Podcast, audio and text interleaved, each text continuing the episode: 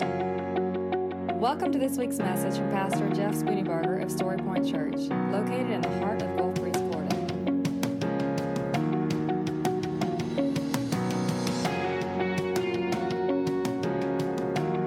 And now, here's Pastor Jeff Spooneybarger with this week's message from Storypoint Church. Open your Bibles if you haven't already. Judges chapter 16. We're going to finish the story in about a four week series on Samson. Now, today is the apex story. Everybody knows the story of Samson and Delilah. This is, if you say, hey, tell me the story of Samson, you don't talk about chapter 13, 14, and 15. You go straight to chapter 16 because this is where the magic happens, so to speak. And the, the, the, the, the struggle with this passage is that th- there are so many different things that I want to bring out in the passage, but we have 30 minutes.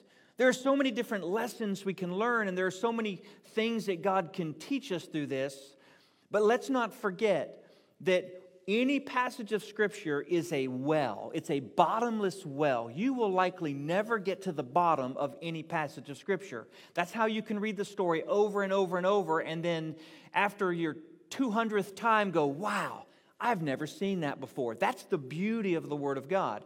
But in Judges chapter 17, where we left off last week, Samson went to Gaza where he saw a prostitute and went to bed with her. This is a PG sermon, I promise. But sometimes the Bible doesn't hold any punches, right? Sometimes the Bible's like, let me just tell you what man is like. So here Samson had a victory in chapter 15, and here Samson was, was doing the work of the Lord, even though his heart was not pure, even though he was not fully following his Nazarite vow. And the first thing he does after this victory is he goes and, and he indulges the flesh. Now, Anybody identify with that? Right, we don't want to raise our hands, but the truth is that's who we are in a lot of in a lot of our life. And have you ever said this this phrase, God, I can't believe I did that. I can't believe I thought that. I can't believe I said that.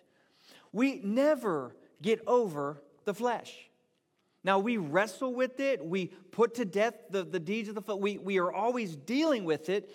But you will never get to the point where the flesh is not an issue in your life. Because as long as you're living and breathing and walking on this earth, there is an enemy, and he comes to steal and kill and to destroy. And so your flesh will always be chomping at your heels. That is why you and I, every single day, have got to rely upon the grace of God and upon God's presence in our life. That's why He's placed the Holy Spirit inside of us, so that we can wrestle with the flesh. And so, the, the, basically, he, he goes and he sees this woman, and then at night, the, uh, the men of the city are waiting at the city gate to, to ambush him, except he gets up before they were expecting him. He goes down and he grabs the gates of the city, and he marches them up on top of a hill, and he sits them down as a way of saying defiantly, You can't hold me. You do not have any power over me. I am Samson. And then the very next verse, chapter 4, sometime later, he fell in love with a woman named Delilah. The, my, the message title today is this The Scent of a Woman. Go ahead and laugh. Can we turn the house lights up just a bit more, please? The scent of a woman. But now, I need you to understand this is not about good man, bad woman. This is not what it's about. Because really, the truth is, Samson's the one who is the biggest offender here, right? Samson's the guy who all of this story is, is really resting on. And the truth is, we could flip that story and say the scent of a man. So, one of the overarching themes of chapter 16 is how quickly a man or a woman will leave their character, will leave their integrity, will leave their morals, will leave their values, will leave their faith when they see a man or a woman that they suddenly want. You've seen it, and I've seen it, haven't you? You got a person who's walking with the Lord, they're faithful, their, their, their words are right, their heart is right, and out of nowhere, this beautiful woman walks by, and they're like, right? And, and, it's like, and it's like nothing in their life had ever gone right. Their entire focus is on this person, this woman. Or for a, for a girl, you've seen it the same way. This guy just walks in like Romeo and just knocks her off her, off, off her feet. And again, this is not about a guy and a girl. This is about the desire of a man or the desire of a woman for that relationship, for that attraction, and what it will do to a person. The danger in making a person have that kind of position in your life is that they will never be able to satisfy you the way in your mind you think they will satisfy you. Amen? They will never be able to take the place of God in your life. You can marry them, you can date them, you can do whatever, but they will never be able to fulfill that which only God can fulfill. And it's especially complicated when it's the flesh that is wanting the relationship. So, as we i'm going to read through this story and as we read it i want you to just kind of kind of hang your your thoughts on a few of the different themes here. Verse 4 sometime later he fell in love with a woman named delilah who lived in the sorek valley. That was on the southern part of, of uh, down by the philistine camp. The Philistine leaders went to her and said, Persuade him to tell you where his great strength comes from, so we can overpower him, tie him up, and make him helpless. Each one of us will give you a hundred, one thousand, one hundred pieces of silver. So Delilah said to Samson, Please tell me, where does your great strength come from? How could someone tie you up and make you helpless? Samson told her, If they tie me up with seven fresh bowstrings that have, that have not been dried, I will become weak and like any other man. The Philistine leaders brought her seven fresh bowstrings that had not been dried, and she tied him up with them. While the men in ambush were, were in ambush were waiting in her room, she called out to him, Samson, the Philistines are here. But he snapped the bowstrings as a strand of yarn snaps when it touches fire. The secret of his strength remained unknown. Then Delilah said to Samson, You have mocked me and told me lies. Won't you please tell me how you can be tied up? He told her, If they tie me up with new ropes that have never been used, I will become weak and like any other man. Delilah took new ropes, tied him up with them, and shouted, Samson, the Philistines are here. But while the men in ambush were waiting in her room, he snapped the ropes off his arms like a thread.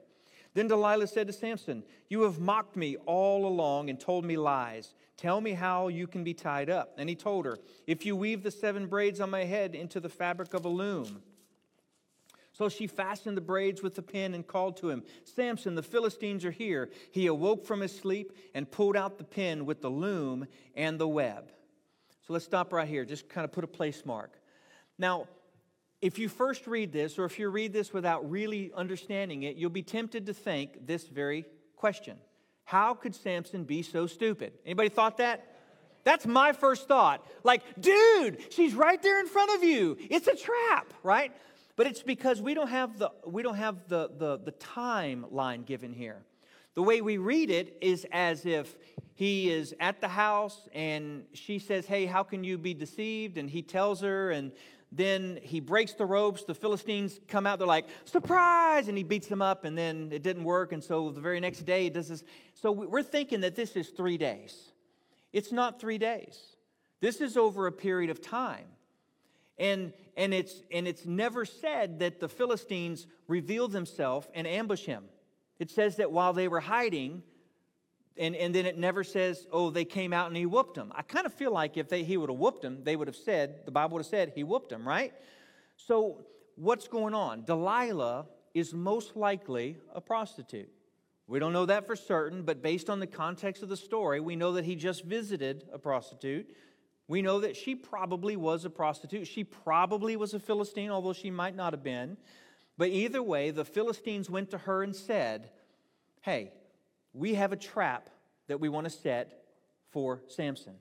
So if you'll find out what it is that gives him his great strength, we will pay you 1,100 pieces of silver each. Now, in Delilah's mind, she's thinking, this is retirement, right? We don't know how many Philistines were there, but there was more than one because it says 1,100 pieces of silver each. So she's doing the math and she's thinking, all I got to do is get, if I know anything, I can get a man to talk, right? I can get him to say something that I, if I just work hard enough, she, he will tell me his, his secrets. And so in this story, it's probably that, that Samson comes and visits her. Now, again, this is a PG, it's not really a PG story, but we're going to try to keep it PG. But how do you think Delilah would have been acting towards Samson? She would have been seducing him. It would have been extremely sensual, right? Because think about it. Samson's weakness was his attraction to the ladies. And we all know that if you want to get anything out of a man, all you have to do is tap into that part of his brain. Am I okay here? Is this true or not true? Guys, men, that ought to scare you to death. Listen, it ought to scare you to death like it scares me to death that somehow we have, have this wiring that would cause us to do the stupidest things when we are tempted by a woman. Again, that is in no way diminishing a woman. That is in no way pejorative towards a woman. In no way, it's not about the woman, it's about the man.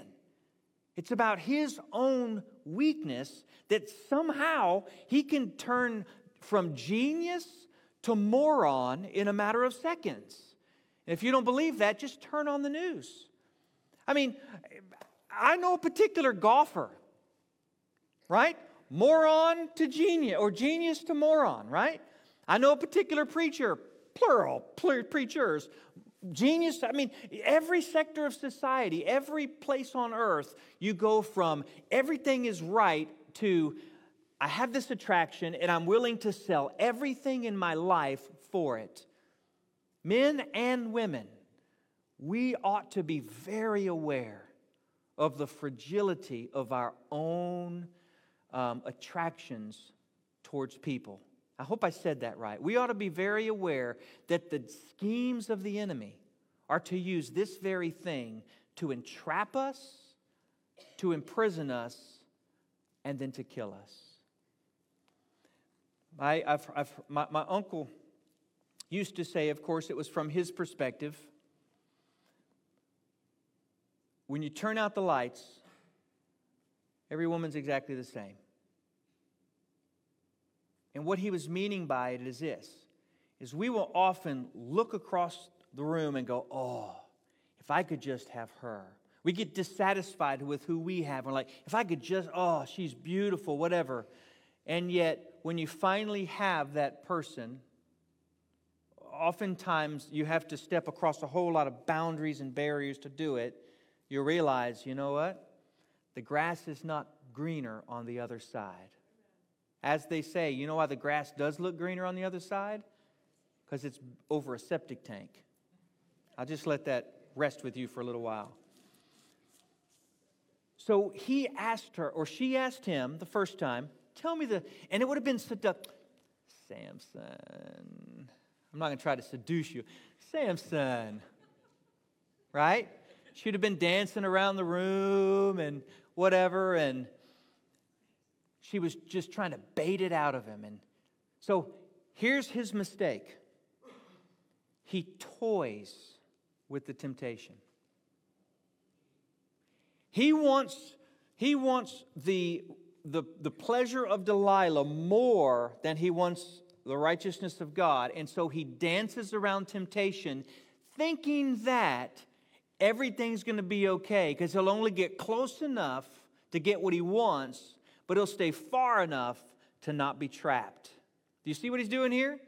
He tells her, he tells her, he says, Well, I'll tell you what happens. If you tie me with seven new fresh bowstrings, right? Bowstring is what you would use to put on a, a bow for archery.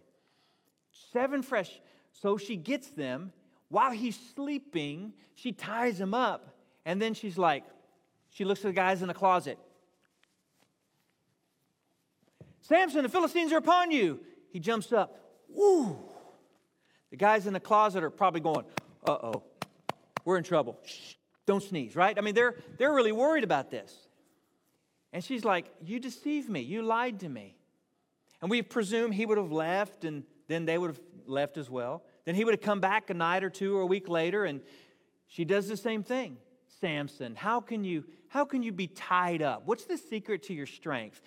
We have to remember that the Bible doesn't give us every single word that's said.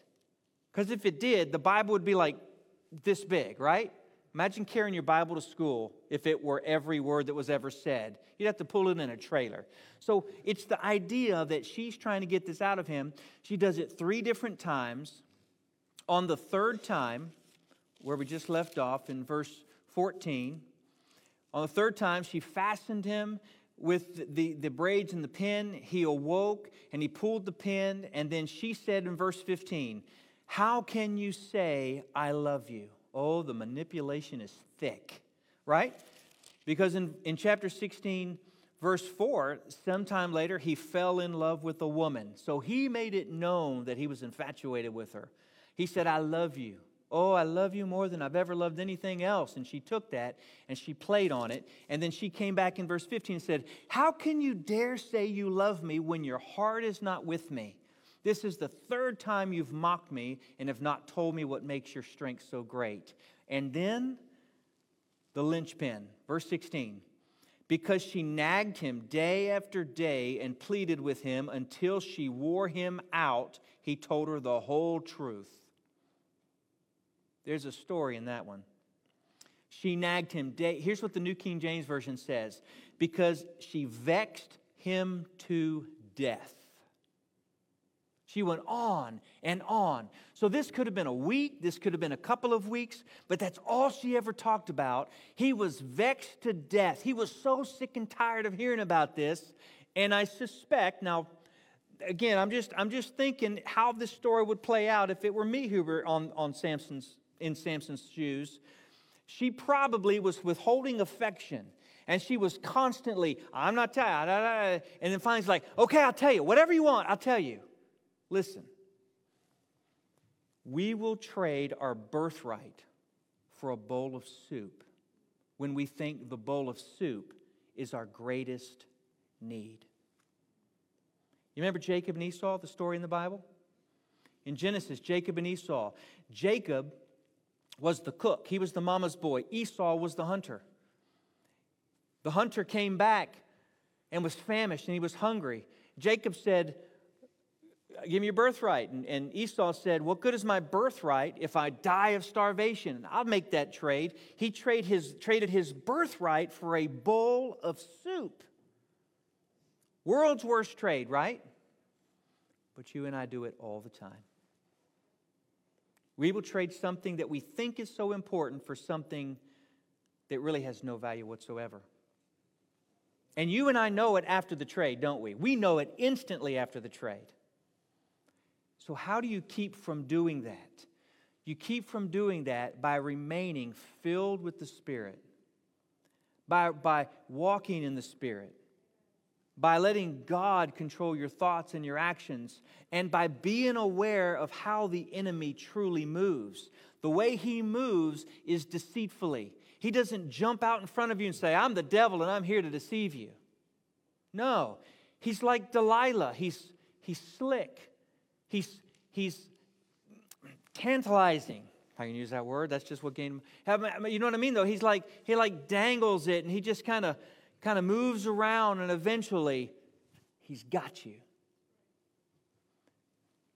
Samson tells the truth, and she knew that he told the truth, verse 18, and then he she sent this message to the Philistine leaders Come one more time, for he has told me the whole truth. The Philistine leaders came to her, brought the silver with them, made the payment. So it was a hit, is what it was. It was a mafia hit. Verse 19, then she let him fall asleep in her lap. Just picture this. She's sitting on the chair, she's sitting on the bed, and he's laying over with his head in her lap, and she's kind of caressing his hair and just whispering into her ears. And he's thinking to himself, This is the life. This is what I've always wanted. I feel a connection. You complete me. That's what he was saying, right? That's where that phrase comes from. It's in the Hebrew. You com- okay, maybe not. And as she's stroking his hair, he falls asleep, and she whispers to the man who's been prearranged. So the man comes in and shaves his head. And then the Bible says a very sad thing. She then cried, verse 20 Samson, the Philistines are here. When he awoke from his sleep, he jumped up and he said, I will escape as I did before. In other words, I've never had a problem with this. She's done this before, but I'm good. I'm Samson.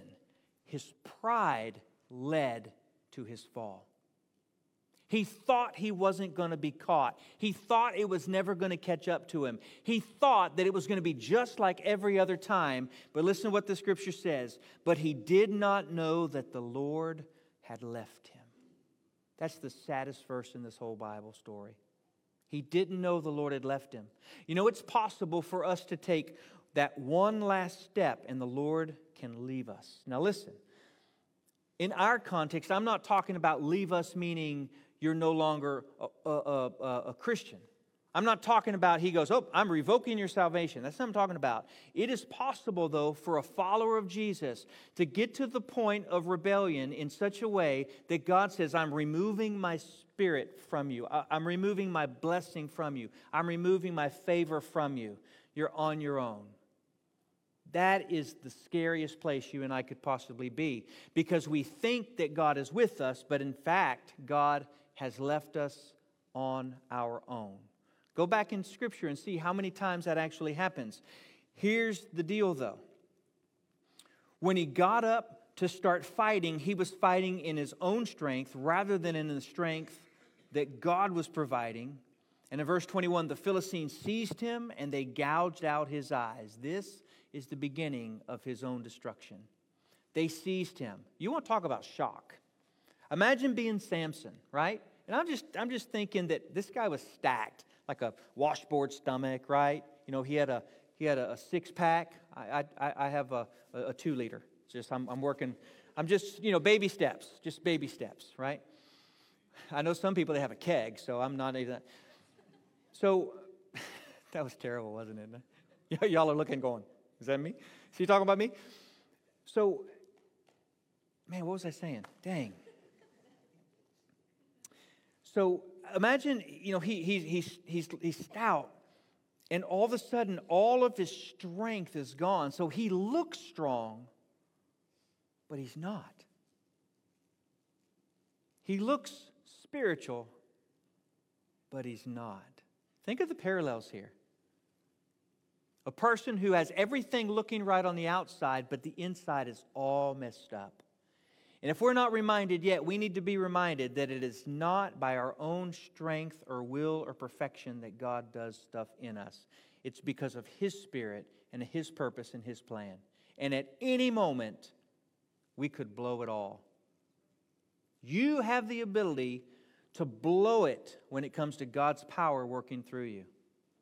Disobedience and disobedience and disobedience, at some point, God may say, All right, you're on your own. He is seized, and then they gouge out his eyes. Now, imagine the brutality of this. Remember, they're angry because of all the things that he did to their people, not the least of which, the last thing was he took foxes and he took 300 foxes, tied them together in pairs, and then tied a, a, a, torch to their tails and then set them out to where it burned all of their grain, all of their food, all of their trading power, their commerce, their, their ability to go day to day and function in, in, in the world.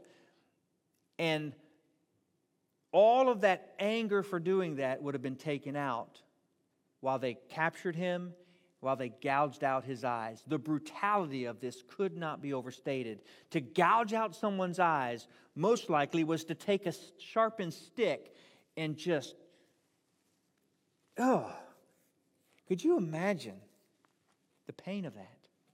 Could you imagine the humility of that? Especially knowing that it wasn't not too long prior that he reached down and grabbed a donkey's jawbone and he killed a thousand men with one jawbone of a donkey. Now he is being laid out and his eyes gouged out. And then they put bronze shackles on him, and then he was forced to grind grain in the prison. What does this mean? He was forced to go into the grain mill, and there would have been a giant stone that would have normally been moved by animals, oxen, or, or, or slaves. This was the bottom of the barrel. This was physical hard labor. And all day and all night, he was pushing this stone, blind. The blood and the, the dirt and the muck would have been stained all the way down his face. His body would have been uh, um, just bruised from them tackling him. And, and, it, and it would not be reasonable to think that they didn't get enough blows in just in retaliation for what he had done. This was a man who was physically beaten and broken. And yet his lot was to push this stone. But this next verse is amazing. Listen to what the very next verse says.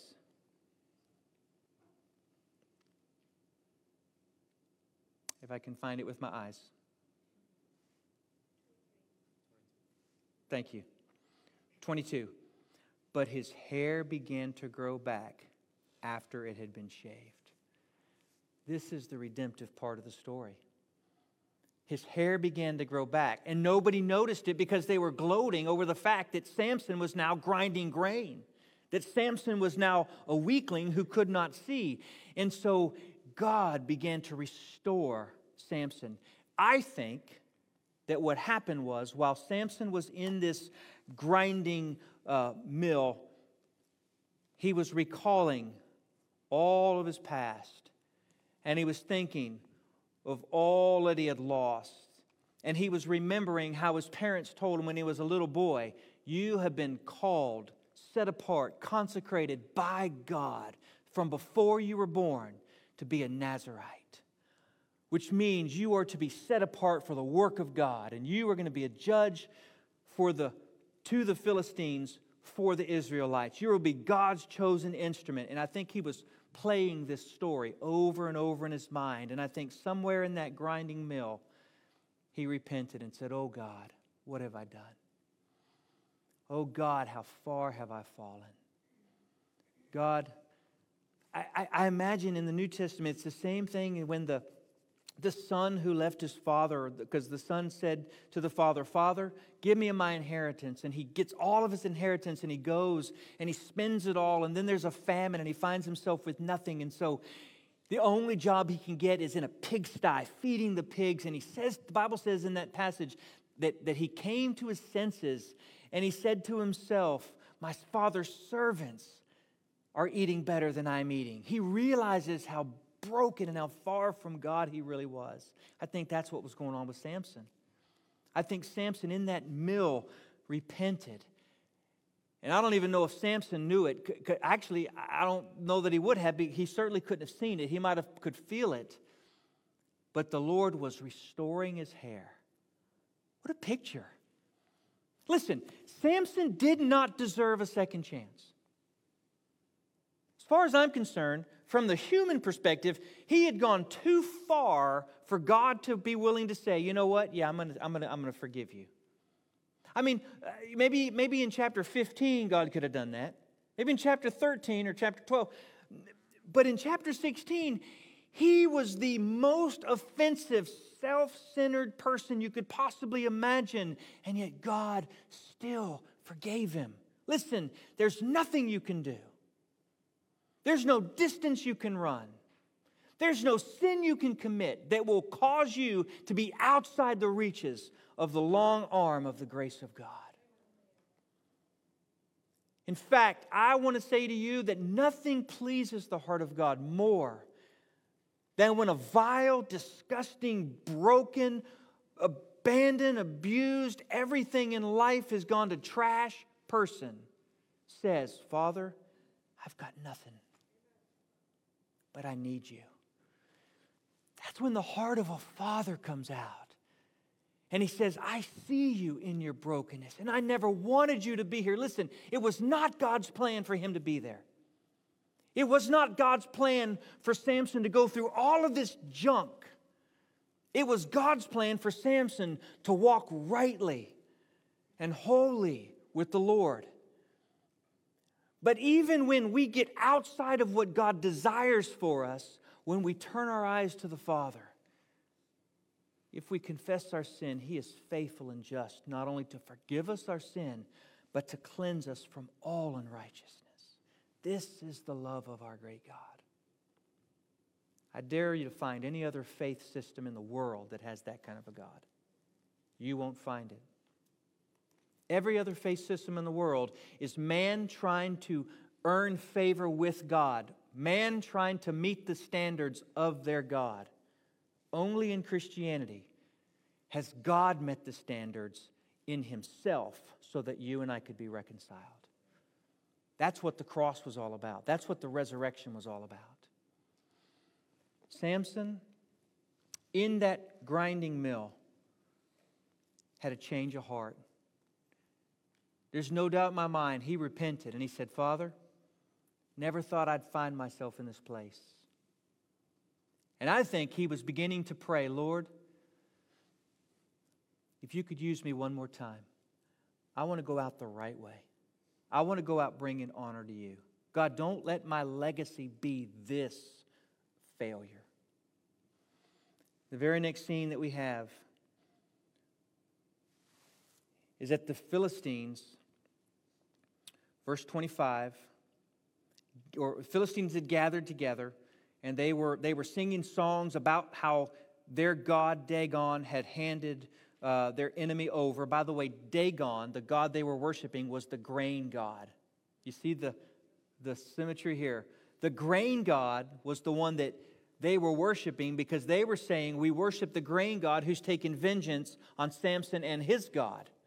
This really was an, a, a battle of the gods, if you will. It really was a spiritual thing. And so, while they were in good spirits, verse 25, they said, Bring Samson here to entertain us. So they brought Samson from prison and he entertained them. They had had him stand between the pillars. Now, we don't know what he did to entertain them, but apparently it was a pretty good show.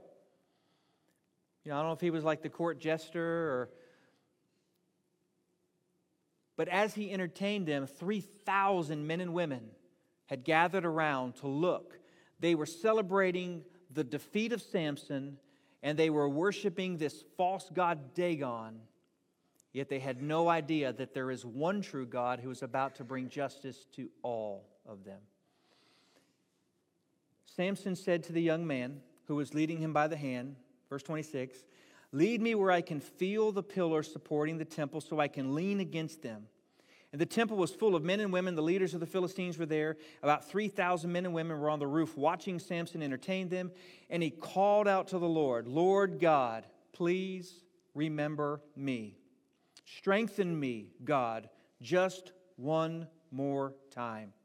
With one act of vengeance, let me pay back the Philistines for my two eyes. And Samson took hold of the two pillars supporting the temple and leaned against them, one on his right hand and the other on his left. Samson said, Let me die with the Philistines. And he pushed with all of his might, and the temple fell on the leaders and all the people in it. And those he killed in his death were more than those he had killed in his life. It just dawned on me. Now, I'm not going to say this is, this is what's going on here, but it just dawned on me what the picture of this is. Can I just show it to you? Now, I don't know if that's, that's, that's in any way referencing the coming redemption through the cross or not, but it is rather interesting, isn't it? That the way that Samson um, um, brought about this justice and, and, and canceled the issue that was going on was he stretched out his arms right and left. I just find that interesting. By the way, I forgot to mention that when, when Samson's hair started growing back, what God was doing was actually what was already required in Numbers chapter 6, where the command of how to be a, a, a Nazarite was given. So, a Nazarite, back in Numbers chapter 6, if he had taken a vow of consecration and, and through his period of time he, he touched a dead body, he was to shave his head and start over. And the, after shaving his head, a new period of consecration would begin. Oh, the mercy of God. Do you see how beautiful that is? God was absolutely saying, Samson, I'm going to give you another chance. God is a God of second chances. He pushed with all his might. He killed more in his death than he had killed in all his life. Verse 31 Then the brothers and all the father's family came down. So, what happened was this story went throughout all of the cities and towns and villages for miles around. You're not going to believe what Samson did. The God of Dagon was defeated by the God of Samson. You can believe this God will always, always, always come out on top. Because remember, God doesn't have an adversary. Remember? The devil is not God's adversary, they're not on an equal plane. You have God, who is God of all gods, Lord of all lords, and then down below that, you have the devil. The devil was created by God. He was not created as the devil, he was created Lucifer, but you get the point, right? So, so God has no enemies.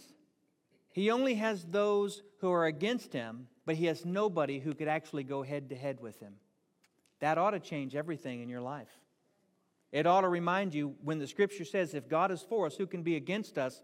That really truly means if God is for you, who can be against you? Nobody. Here's what's beautiful about this ending brothers and all the father's family came back. They carried him back between Zorah and Eshtaol in the tomb of his father Manoah. And so he had judged Israel 20 years. If you go back a couple chapters in chapter 13, verse 25, listen to this. Then the Spirit of the Lord began to stir in Samson in the camp of Dan. Where? Between Zorah and Eshtaol. The reason the scripture puts that in there is to remind us that God is a redemptive God. Samson is buried where the Spirit of the Lord first came upon him.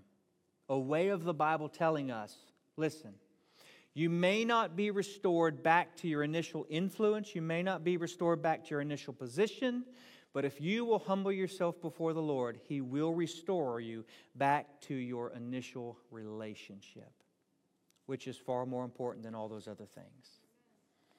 God is good, isn't He? What a God. I hope today, you know, I was talking to somebody recently. My goal in preaching is not knowledge. I don't want you to leave here going, man, I learned a bunch of stuff. Because knowledge without love is just a clanging cymbal. What I want you to leave here every week with is love. I want you to love God more deeply. And I want you to look at your neighbor and say, you know what? I love them more deeply. Because, because love is the most important thing that we could possibly have. It's what Jesus said is the most important. What's the greatest commandment? Love God. Not know about God, love God. And the second one is like it love your neighbor. Now, listen, to really love God, you do need to know God. So we're not downplaying knowledge, we want knowledge. But knowledge without love is pride. Love without knowledge is ignorance. But love based on knowledge, based on truth, that's a real, genuine, powerful love. That's the goal of preaching for me.